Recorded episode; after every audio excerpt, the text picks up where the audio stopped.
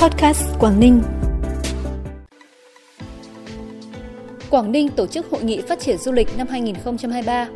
Ngày 19 tháng 3, tỉnh Bắc Giang tổ chức lễ hội Hoa Anh Đào Tây Yên Tử.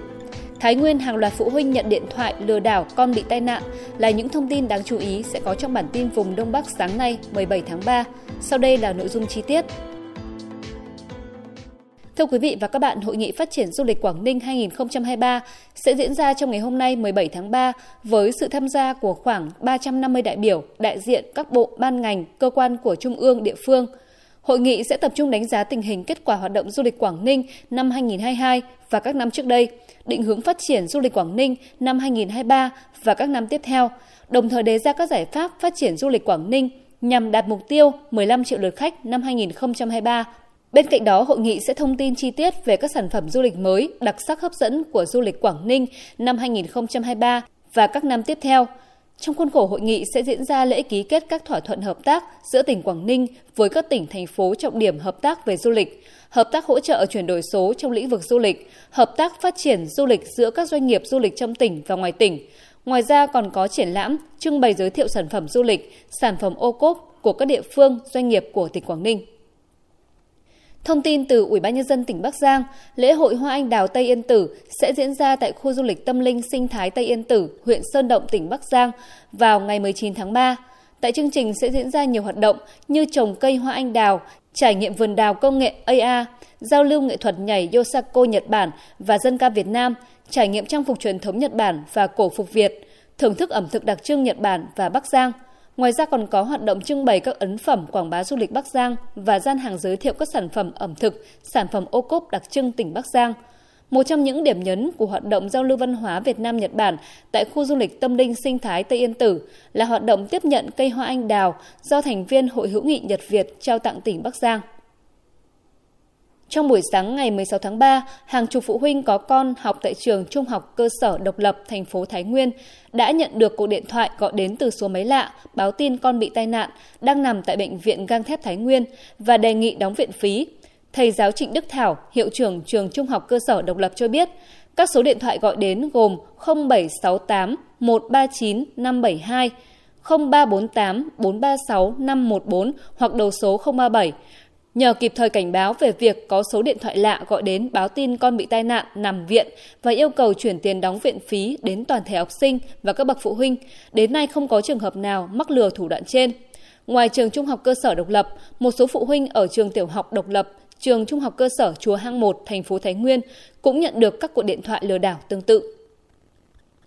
Trong khuôn khổ lễ công bố quyết định tỉnh Hải Dương hoàn thành nhiệm vụ xây dựng nông thôn mới, tỉnh tổ chức triển lãm thành tựu nổi bật trong xây dựng nông thôn mới và trưng bày sản phẩm ô cốp tiêu biểu. Tại triển lãm, hơn 60 sản phẩm ô cốp của 13 huyện thị xã thành phố được trưng bày giới thiệu, gồm các sản phẩm nông nghiệp, thực phẩm chế biến, nông nghiệp xanh, nông nghiệp ứng dụng công nghệ cao, sản phẩm làng nghề truyền thống của các địa phương như gốm cậy, chu đậu, bánh đậu xanh, gạo bãi rươi, rươi tứ kỳ, được biết, tỉnh Hải Dương hiện có 226 sản phẩm đạt chứng nhận ô cốp, trong đó 87 sản phẩm đạt 4 sao, 137 sản phẩm đạt 3 sao. Hai sản phẩm gồm Queen Thanh Hali Lychee và bánh đậu xanh Hoàng gia đã trình Hội đồng đánh giá phân hạng cấp quốc gia để công nhận ô cốp 5 sao. Bản tin tiếp tục với những thông tin đáng chú ý khác. Trước tình trạng quá tải tại các trung tâm đăng kiểm, từ ngày 15 tháng 3, Trung tâm đăng kiểm xe cơ giới 1901V, phường Vân Cơ, thành phố Việt Trì, tỉnh Phú Thọ, thực hiện đăng ký lịch đăng kiểm trên ứng dụng online. Theo đó, chủ xe có nhu cầu kiểm định phương tiện xe cơ giới sẽ trực tiếp truy cập website hoặc tải app TTDK trên điện thoại để tiến hành đặt lịch đăng kiểm mà không cần tới trực tiếp trung tâm đăng kiểm như trước. Thông qua ứng dụng trực tuyến, chủ xe có thể nắm được lượng phương tiện đang chờ kiểm định ở trung tâm để chủ động chọn lịch đăng ký phù hợp. Ban Quản lý Khu Kinh tế tỉnh Hà Giang vừa hội đàm với Ban Quản lý Khu Hợp tác Kinh tế Biên giới Malifor, Châu Văn Sơn, tỉnh Vân Nam, Trung Quốc nhằm thảo luận đi đến thống nhất các giải pháp thúc đẩy hoạt động giao thương hàng hóa, hành khách, giao lưu văn hóa sôi động trở lại – theo đó, hai bên đã thống nhất về công tác kiểm soát dịch bệnh, thôi áp dụng các biện pháp phân đoạn vận tải quốc tế, phân tách người và hàng hóa. Thay vào đó là phương án người xuất nhập cảnh đeo khẩu trang, sát khuẩn,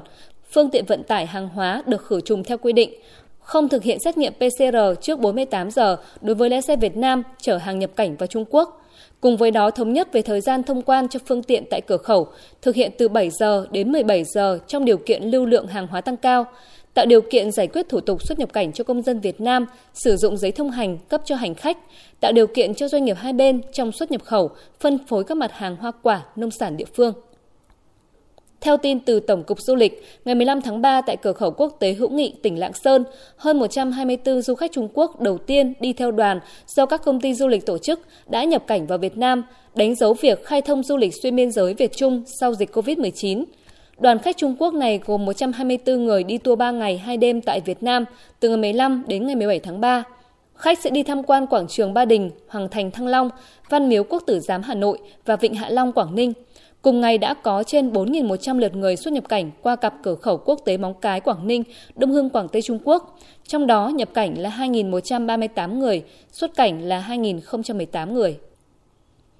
Sở Văn hóa Thể thao và Du lịch tỉnh Bắc Cạn vừa tổ chức nói chuyện chuyên đề hưởng ứng Ngày Quốc tế Hạnh phúc 20 tháng 3 với chủ đề Hạnh phúc cho mọi người và tuyên truyền kỷ niệm 80 năm ra đời đề cương về văn hóa Việt Nam – Tại buổi nói chuyện, nguyên Phó vụ trưởng vụ gia đình Bộ Văn hóa Thể thao và Du lịch Hoa Hữu Vân đã tập trung phân tích về giá trị của hạnh phúc qua việc chia sẻ và yêu thương, cách tạo dựng hạnh phúc từ những hành động quan tâm, chăm sóc nhỏ trong cuộc sống gia đình, đồng thời chia sẻ những kỹ năng trong việc xây dựng và giữ gìn hạnh phúc gia đình trong thời kỳ mới, kỹ năng ứng xử trong gia đình, phòng chống bạo lực gia đình, Nhân dịp này, các đại biểu được tuyên truyền những nội dung vắn tắt, những giá trị cốt lõi của bản đề cương về văn hóa Việt Nam.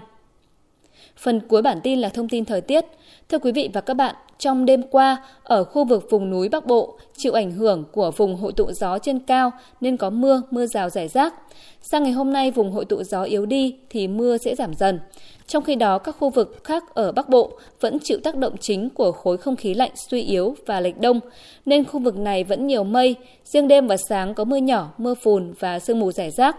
Ban ngày mưa ít hơn, có chăng một vài nơi có mưa lất phất. Nhiệt độ ban đêm ở Bắc Bộ phổ biến từ 19 đến 22 độ, riêng vùng núi có nơi dưới 17 độ. Trong khi đó nhiệt độ ban ngày dao động từ 24 đến 27 độ. Thông tin thời tiết vừa khép lại bản tin podcast hôm nay. Cảm ơn quý vị và các bạn đã quan tâm đón nghe. Xin chào và hẹn gặp lại.